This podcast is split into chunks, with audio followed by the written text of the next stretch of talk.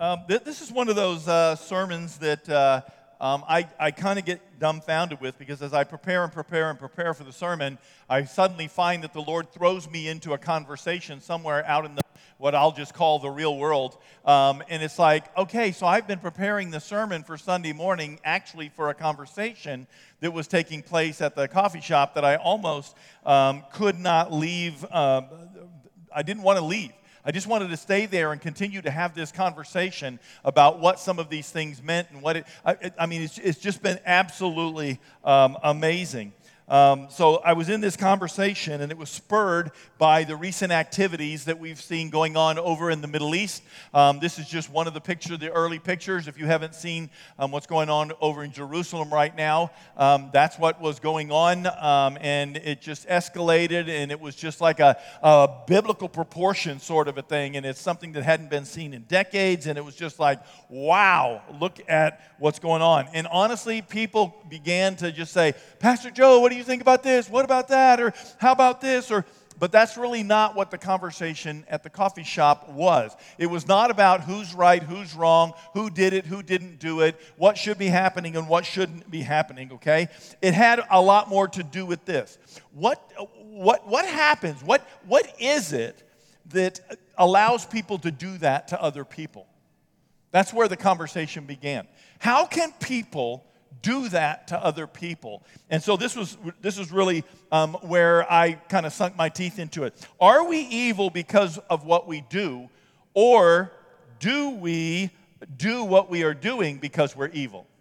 See, and so it's kind of a, a, chicken and an egg sort of a thing that uh, began uh, a conversation that uh, just kept going and going, and pretty soon people that were walking into the coffee shop were weighing in or were being drug in to the conversation because they might have known some of the people that were there. And, and we began to wrestle with that very question. Okay? Are we evil because of what we do, or do we do what we are doing because of the fact that we're evil. Okay, um, you read the atrocities that have taken place in hardline Muslim countries, and it is bad. But I'm not here to throw rocks at Muslims because the truth of the matter is, you can look at just about anywhere and you can find um, some really depraved atrocities. Um, if, you, if you look at Nazi Germany, if you look at, uh, well, with all due respect, Native Americans way back in the 14, 15, 16, 1700s, uh, um, white Europe, um, people during the whole Inquisition, people can do horrible things to people because we're evil. And so I was thinking about this word evil and realizing that everything is not always evil on a national level. Sometimes it's a little more local. But I was thinking about this, world, this word evil, and I know I, have I've done this before, but the idea that we have this idea that, that evil, the word evil means what, what you know, Hollywood makes for um, Halloween movies. We think that's what evil is. It's, it's demonology, it's blood sucking, arms ripping off. I, I, I, you cannot get me into the theater for one of those movies, but you understand what I'm saying, right? It's like, it's just that scary, nasty, awful evil that's going to get you. And we think that that's what evil is, but that's not um, true. When I open up a, a pictorial um, Bible dictionary and I just say, hey, how does, how does the, the word evil, how does it actually apply in your Bible? this is what's said, okay? It's a term designating that which is not in harmony with the divine order. That's, that's the opening sentence for the word evil. Okay, there's nothing like dripping with blood there. It's just something that is not reflecting God, okay? In the Bible, evil, going on with this definition, in the Bible, evil is clearly depicted under two distinct aspects moral and physical. The reconciliation of the existence of evil with the goodness and the holiness of, of, of a God infinite in his wisdom and power is one of the greatest problems of theisms of arguing scripture back and forth and trying to understand it. It's one if God is so good, how could he let evil exist? The scriptures indicate that evil's been permitted by God in order that his justice might be manifested in evil's punishment and his grace might be manifested in its forgiveness. And so we see that. And you say, well, that's still not fair. Listen, I can't dictate God to you, God has to dictate God. We as human beings are just trying to understand it. What I do know is the Bible tells us in Genesis chapter 6 the Lord saw how great the wickedness of the human race had become on the earth, had become, and that every inclination of the thoughts of the human heart was only evil all the time. Think about that. Only evil all the time. Not only wanting to kill somebody, not only wanting to dismember somebody, not only wanting to do gross, vicious, nasty, ugly, horrible, newsworthy things, just our hearts are always set against God. We're not always in our own hearts left to ourselves reflecting the person of God. Therefore, we are evil. There's good, those that are in a, in a right relationship with God, communion, communing with God, and then there's evil. Those who are choosing not to believe in God, but it doesn't mean they're mean, nasty people. They might be nice people. They just don't care about God. And so the scripture will define evil as, as that which does not care about God. It, it's, it's just there. And so we think about that. Left to itself, we always want what is best for me, not, as be, not what is best for us. You say, Well, I, I'm not sure I buy that. And sure enough, the argument in the coffee shop went that same direction. I don't think I buy that, Joe. It's like, Really? In 30 years of pastoring churches and meeting with people and wanting to love on people and wanting to counsel people, just in marriages alone, okay? Just in marriages alone. The single most uh, the, the, the, single biggest answer that I get over and over and over again when people come in and want to talk about their marriage is, I am not happy. Well, so what, Pastor Joe? Okay, hold on. What that means is, even in a marriage, I want what I want. When people come into my office and, and they're saying, hey, we're struggling in our marriage, it's like, okay, let's sit down and talk about your marriage. Well, she won't do what I say. Well, he won't lead me the way I think God said to. Well, she, and it just goes back and forth and back and forth. And we see really quickly that more struggles, and this is my, I, I, I believe this, more struggles in marriage alone are egocentric and have to do with personal satisfaction, that have to do with personal achievement, that have to do with personal fulfillment that have to do with personal gratification, okay, gratification, gratification, gratification. There's a, you might want to write that down in case you hear the, you know, somebody in political arena use that word. You say, oh, my pastor came up with that one. Gratification, personal gratification. And, and just not getting things their way. Because inside of us is a humanity that wants what it wants, when it wants it, and how it wants it. And we usually want it now. Now. We don't want to work for it. We don't want to do that. But I'm going to tell you right now the marriages that work and the marriages that last are marriages that compromise. It was really, really funny to me when the guy sitting across the table from me on one occasion said, Yeah, well, you and I probably believe different things about women. For instance, and I said, Whoa, stop right there. I said, I doubt very seriously that you and I, oh, yeah, listen, you're a pastor, you're a church guy, you're just like, okay, well, I'm an egalitarian.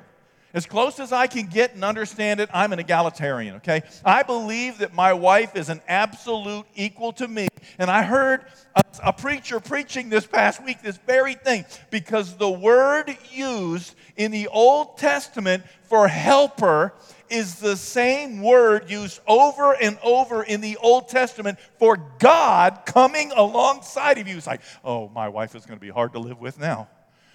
She thinks she's God.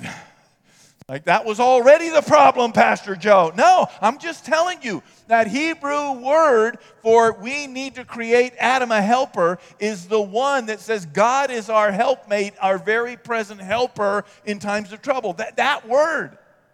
See, it's not a subservient word, it's an equal or an empowering position to help you do your job. Let me just share this with you. God looked down from heaven and said, Look at Adam.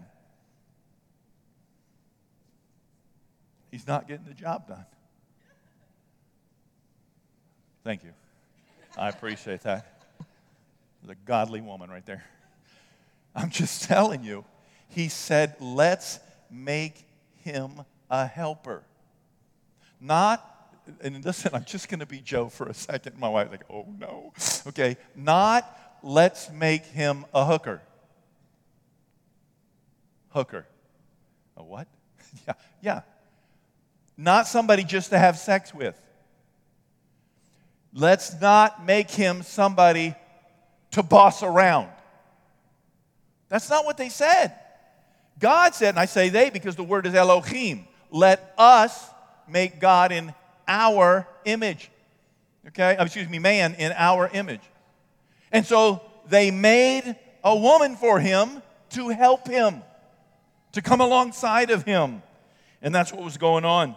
And so the marriages that last and that work are the marriages that compromise, the marriages that work together on disagreements and decisions and complement each other instead of compete with each other. The winners are the ones that read Ephesians 5. Some of you know that scripture. Wives, submit to your husbands. It's right there, Pastor Joe. yeah, right before that it says submit to one another. How come you skipped over that part? Because I'm not getting my way. Now we're back to my original point. You're only evil all the time. You want what you want when you want it and how you want it all the time, okay?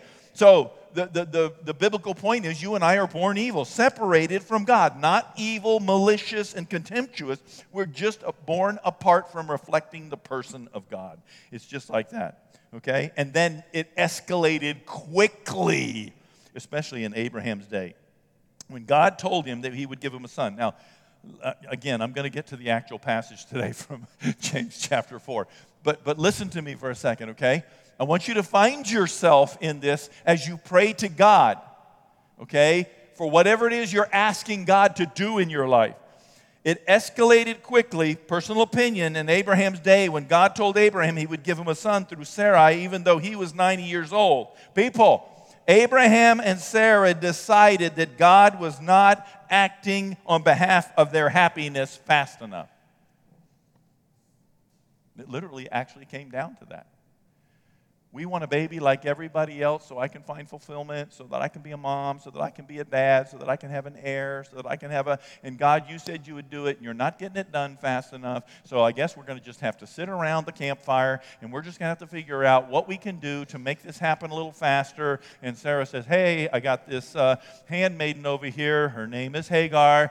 And I, I mean, I'm just, I don't know what Hagar means. I just know that if I'm probably not going to marry somebody named Hagar okay? If your name's Hagar and you're watching, I'm real sorry, okay? But that name just sounds like scary to me. It's like, no, no, I don't want, I want Sarah, okay? I don't want a Hagar.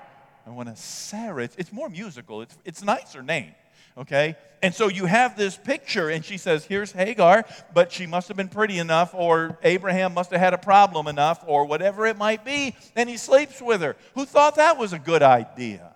I mean, come on. But Abraham's not too unlike you and I.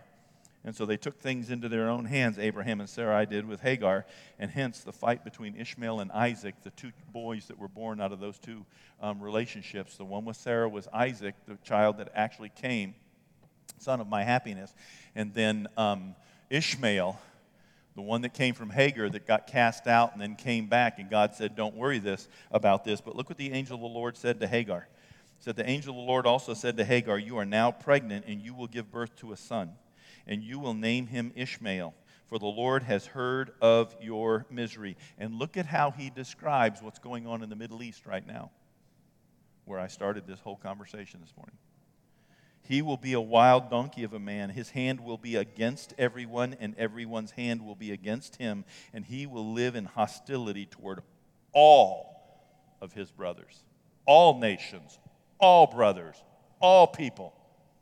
If you don't think for a split second that the choices you are making at work, in your relationships, in relationship to sin, in relationship to violence, if you don't think the decisions that you are making matter anyway, do you really think that Abraham thought? That sleeping with Hagar was totally inconsequential and only mattered to him.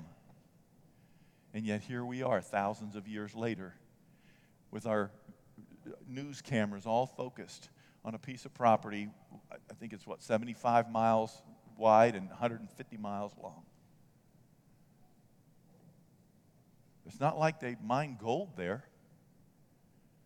it's like, wow. It's because there's something going on. It describes a battle that began in heaven when the angel Lucifer determined he could supplant God and do a better job than God. If you don't believe me, read Ezekiel 28. Do it on your own time. I'm not going to bring it up here, but it's absolutely uh, amazing. That scripture is not about Tyrus. It starts about Tyrus, but it's a prophetic word. Just go through and say, is he talking about Tyrus? Was this Tyrus before? Was this Tyrus before? Was this Tyrus before? He's talking about Lucifer. Okay? So the world has become a battle between heaven and hell, Cain and Abel, Ishmael and Isaac, Jerusalem and Babylon, Christianity and Islam. And actually, Islam and everyone. And that's the world that we live in right now. So I read this passage for you. I, I, all of that to bring you to this passage right here. In the book of James, chapter 4, beginning of verse 1, it says this, and just reading the first three verses. What causes fights and quarrels among you? What causes fights and quarrels among you in your relationship to your siblings? In your relationship with your friends? In your relationship with your coworkers? In your relationship with your spouse? What causes fights and quarrels among you, because this can be a national or a local level. James goes on to say, Don't they come from your desires that battle within you? You want something, but you don't get it. And there's a period there, and I, I know we put those periods there, but there's a period there. He goes on to say, You kill and covet, but you cannot have what you want. You quarrel and you fight and you do not have because you do not ask God. When you ask, you do not receive because you ask with wrong motives that you may spend what you get on your pleasure. So it would appear that James is very specifically talking about the idea that we ask God for more and more and more and more and more and lots and lots and lots and lots of money because he said you're spending it. You're spending it. See? And so we have this picture. We want what we want when we want it, and that's, like I said, usually now. When we look at the robbing and the looting and the stealing that's going on on the West Coast, I mean, shutting down Walmarts, shutting down Targets, shutting down because of all the things that are going on. When you make robbing and theft in the stores just a misdemeanor that comes down to a $50 ticket, and you just start passing out because the judicial system is so choked up, what did you think would happen? If I get caught stealing 50,000, I don't know what the limits are, but worth of merchandise, all I'm going to get is a $50 ticket. Why wouldn't they break in and rob them? Their hearts are only evil all the time. You desire, but you do not have, so you kill. You covet, but you cannot get what you want, so you quarrel and you fight. That's why you're seeing what's going on in the Middle East. James is right. Our world is me, me, me, me, me. But at the same time, God invites us to come boldly before the throne to find help in our time of need, and I think to find desire fulfilled in our time of want.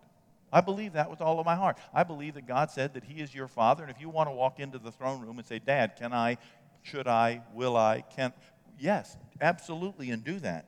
I believe that we have the, the right to. Jesus specifically said this, and it is written in red Ask and it will, capital W I L L B, given to you. Seek and you, it will be found by you. Knock and the door will be opened unto you. The word will, absolute. And I used to wonder about this passage out of Matthew a lot. It's in the Sermon on the Mount, it's in the, the, the central teachings of Jesus Christ. He said this would happen. My question has a lot more to do with how do we approach God? Are we seeking God? Are we honoring God? Are we wanting God? Or are we just saying, gimme, gimme, gimme, gimme, gimme in our flesh? James says we do not have because we have not asked God, but then he challenges our motives and said, but you don't, you're not going to receive because it's just all about you having. So let me just go down through a couple things here. If you have a want or a desire, I would encourage you to go to God. A want or a desire. Laughingly, my wife will say, Oh, we're not praying for another dog. We're not praying for a guitar. We're not praying because God's going to give it to you. And it's like, well, why would you say that? Because He always does. And I'm not saying health, wealth, and prosperity. That's not what I'm saying. I'm just saying, if God is my Father and I have the right to walk in and say, Dad, can I? And he has the right to say no, then we have a healthy relationship. If he doesn't, then we don't. See, my grandchildren know that they can, they can come and ask me for anything that they want, as long as it's okay for me to be able to say no to them. going the wrong way with my stuff. All right? So, as long as no is a viable answer, they can ask, and that's my rule. Ask away. One of them came over the other day and said, Can I do some work to earn some money? I said, What happened to the last money I gave you? They said, I'm saving it. I said, Well, good for you. Yes, you can. I have some work. My wife happened to be gone all weekend. I was by myself. I don't want to clean and straighten out and do all those things. So, yes, that's what grandchildren are for. Get you some. right? Just get them in the right order. But if, if you've got a want or a desire, do not be afraid or think that I can't go to God. It's too petty. It's too whatever. It's too selfish. It's, no, no. Go ask God. Jesus said in Matthew 7 For everyone that asks receives, the one who seeks finds, the one who knocks, the door will be open. Which of you, if your son asks for bread, will give him a stone? Or if he asks for a fish, you'll give him a snake? If you then, um, though you're evil, know how to give good gifts to your children, how much more will your Father in heaven give good gifts to those who ask him? There you go. That's the core of Jesus' teachings. Live in such a close personal relationship with Jesus Christ that you can ask anything you want of him okay? But some of you, honestly, in here, and even right now, your souls are like, Joe, I don't know. You're, you're kind of like um, my, my wife last year gave a, a, catalog to a couple of my grandkids and said, Here, just can you just show us, me and Grandpa, what you would like to have for, for Christmas? And one of them went through and said, I'm shooting for the moon, you know, and they're like, Yeah, I'm going to have that new car. I'm going to have all this stuff, and they're going to get everything. And the other one grabbed the catalog away from her and said, Now listen, that's too expensive. You can't ask for that. And that's some of you. Some of you are Martha. You are. Some of you are Mary, and you're like, Lord, can we have all the houses on this block? And some of you are like, you can't ask God that. Ask Him if you can have a, a stool to sit on. That's what you can ask God. And I'm telling you, no.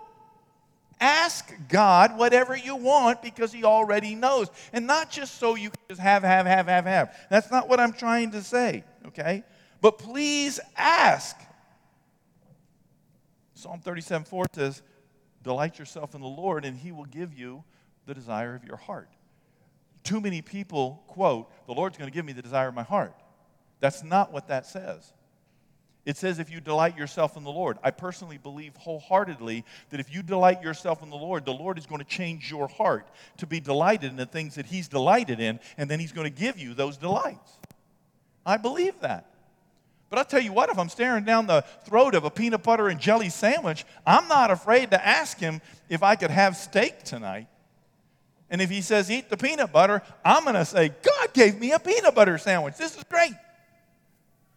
I'm not going to say he didn't do what I said. He's God. I'm not God. Sometimes God says yes. Sometimes God says no. And sometimes God says, you can work hard to make it happen if you want to. It's your desire. Knock yourself out. You want a different job? Get the education. You're sitting here telling me that you're 45 years old or 50 years old or 60 years old and you're too old to go back to college? Well, you've already defeated yourself. You, you've already defeated yourself. When you start setting parameters, you're already done seeing the miraculous. If you're not willing to walk out on the water, you're never going to walk on the water. You got, you got to be willing to get out of the boat. And the boat says you go to college when you're, you know, 18 years old. No, you go to college now if you want to. Change the whole course of your life. So ask God for anything. Number two, are you serious about what you're asking God for? You ever seen those children in the in a Walmart?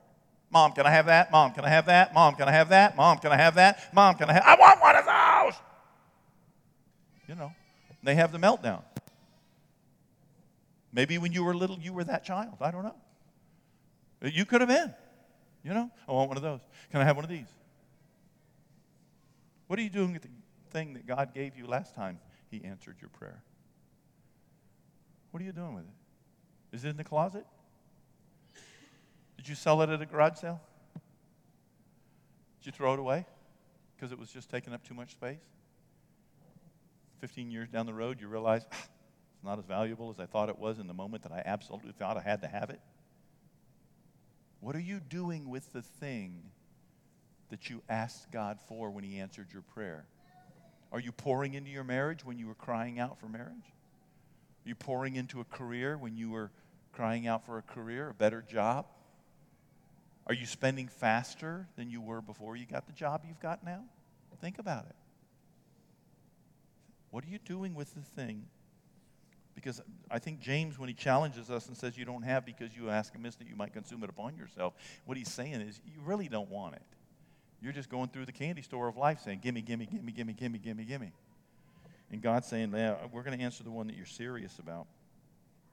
James says this in the first chapter of the book of James. But when you ask for wisdom, specifically, is what he's speaking about. When you ask, you must believe and not doubt, because the one who doubts is like a wave of the sea, blown and tossed by the wind. That person should not expect to receive anything.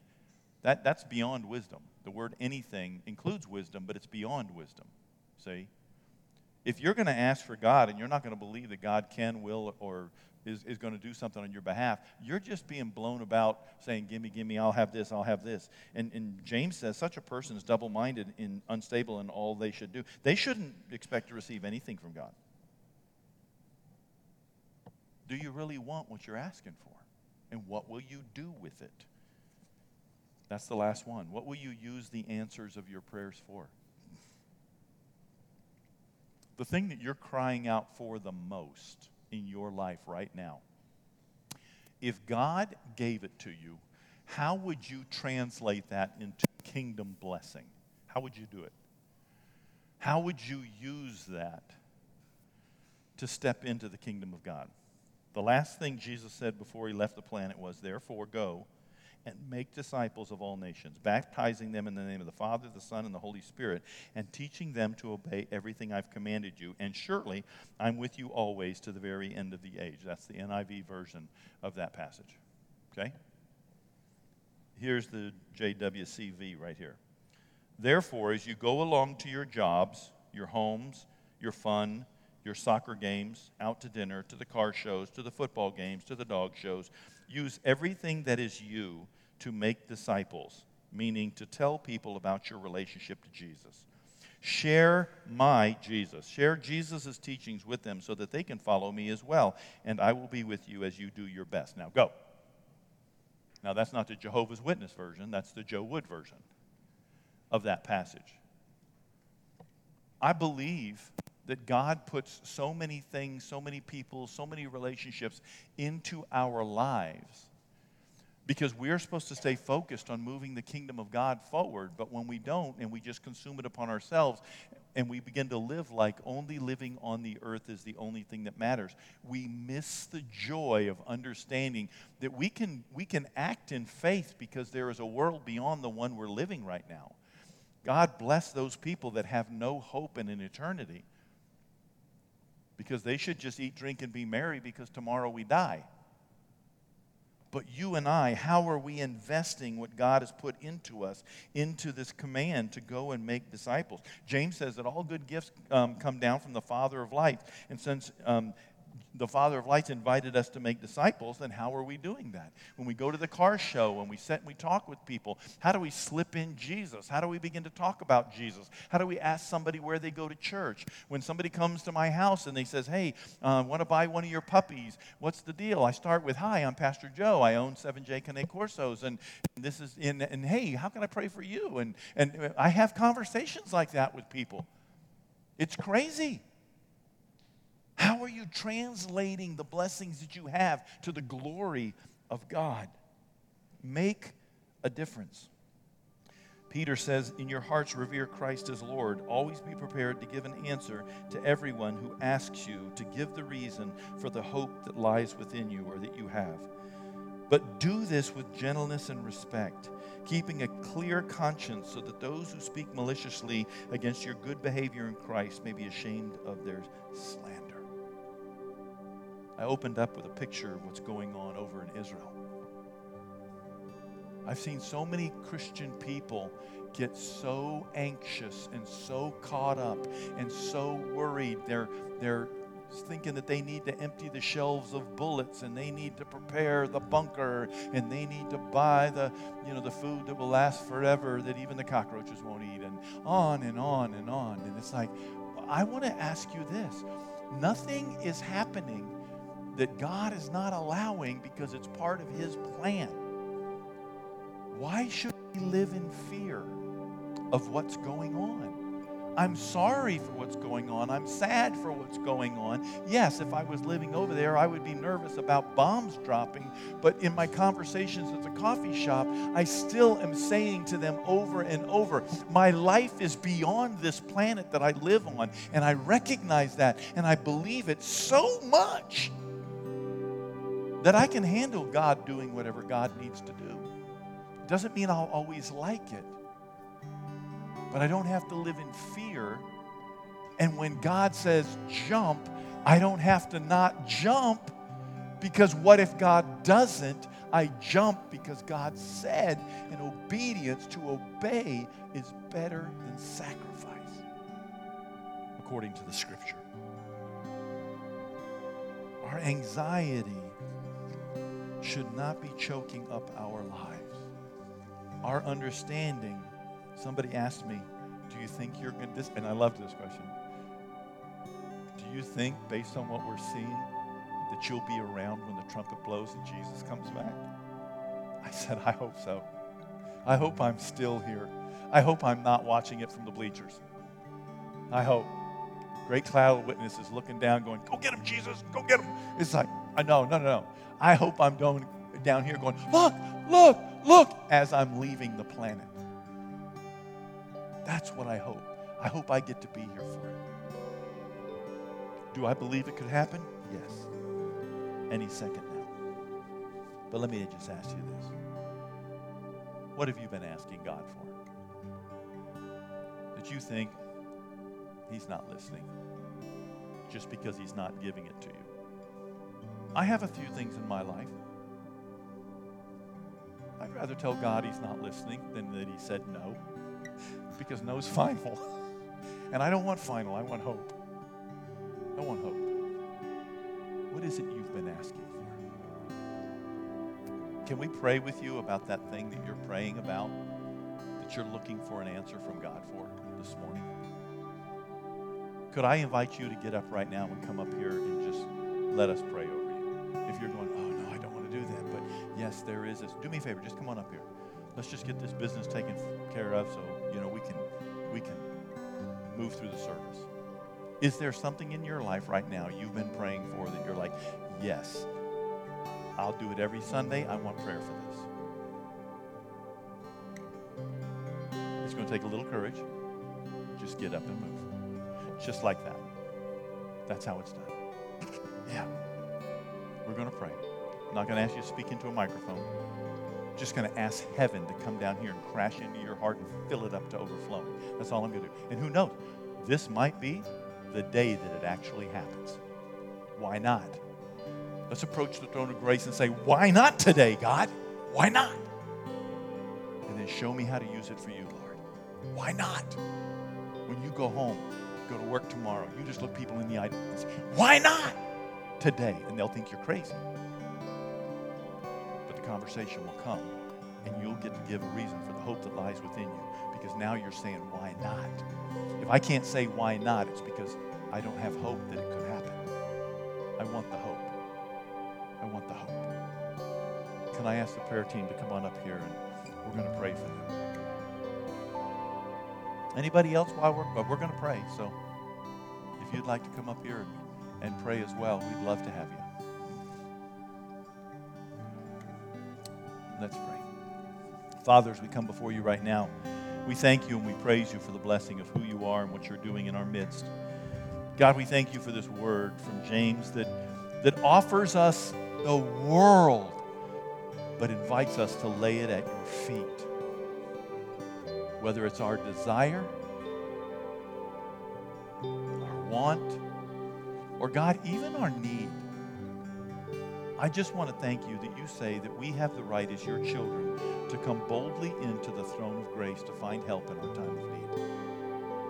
But I also know, Lord, that you love to see your children laugh, that you love to see them excited about life. And so forgive us the times that we go through going, gimme, gimme, gimme, gimme, gimme, everything. And focus us, focus us, into taking the things that you've already said yes to and translating them into good conversations, better conversations with people about the love of God that is here for us. God, in the midst of the prayers that are being said now, I want to pray for these two young ladies that have come up here. And God, in my prayer, I'm not begging. In the name of Jesus, I am releasing. I am releasing your power into their hearts to fill them up, to meet them right where they are, God. First with you, for their children, God, for their careers, for their parents, for their past, but for their future. Because you're leading them forward. You're not behind them, God. You're walking with them. And so I pray that they become just emotionally and excitedly aware of you meeting them at this moment right here. Because you are a God who loves to love on us. But it's not just for our sake, God. Make us a people that likes to brag and glorify you in the midst of our everyday life. We speak this blessing upon them in the name of Jesus Christ, and we command it, so be it. Amen.